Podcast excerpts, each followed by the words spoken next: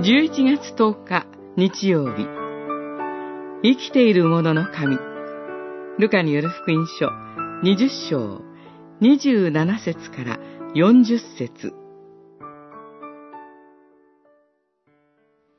神は死んだ者の神ではなく、生きている者の神なのだ。すべての人は神によって生きているからである。二十章三十八節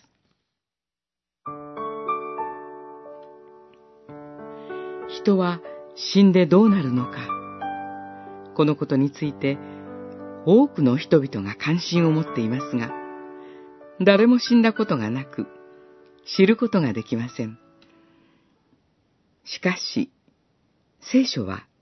信仰者の死と復活について、はっきり語っています。主イエスは復活において、めとることも、嫁ぐこともない、とおっしゃって、結婚が地上の人生のための制度であると指摘しておられます。信仰者は復活に預かるものとして神の子とされて、地上においてすでに神との永遠の交わり、また主にある兄弟姉妹との交わりに加えられています。地上の結婚はもちろん主の祝福ですが、信仰者は神の子とされて、主にある交わりのうちにお互いに愛し合うようにされているのです。それゆえ、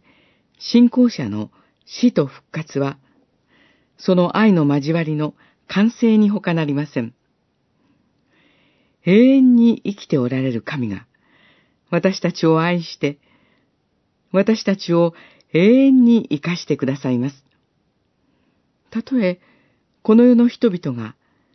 私の存在を忘れ去ることがあっても、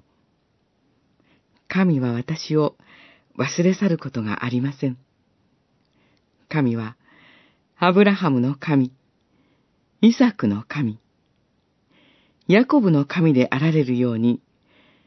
私の神であられます。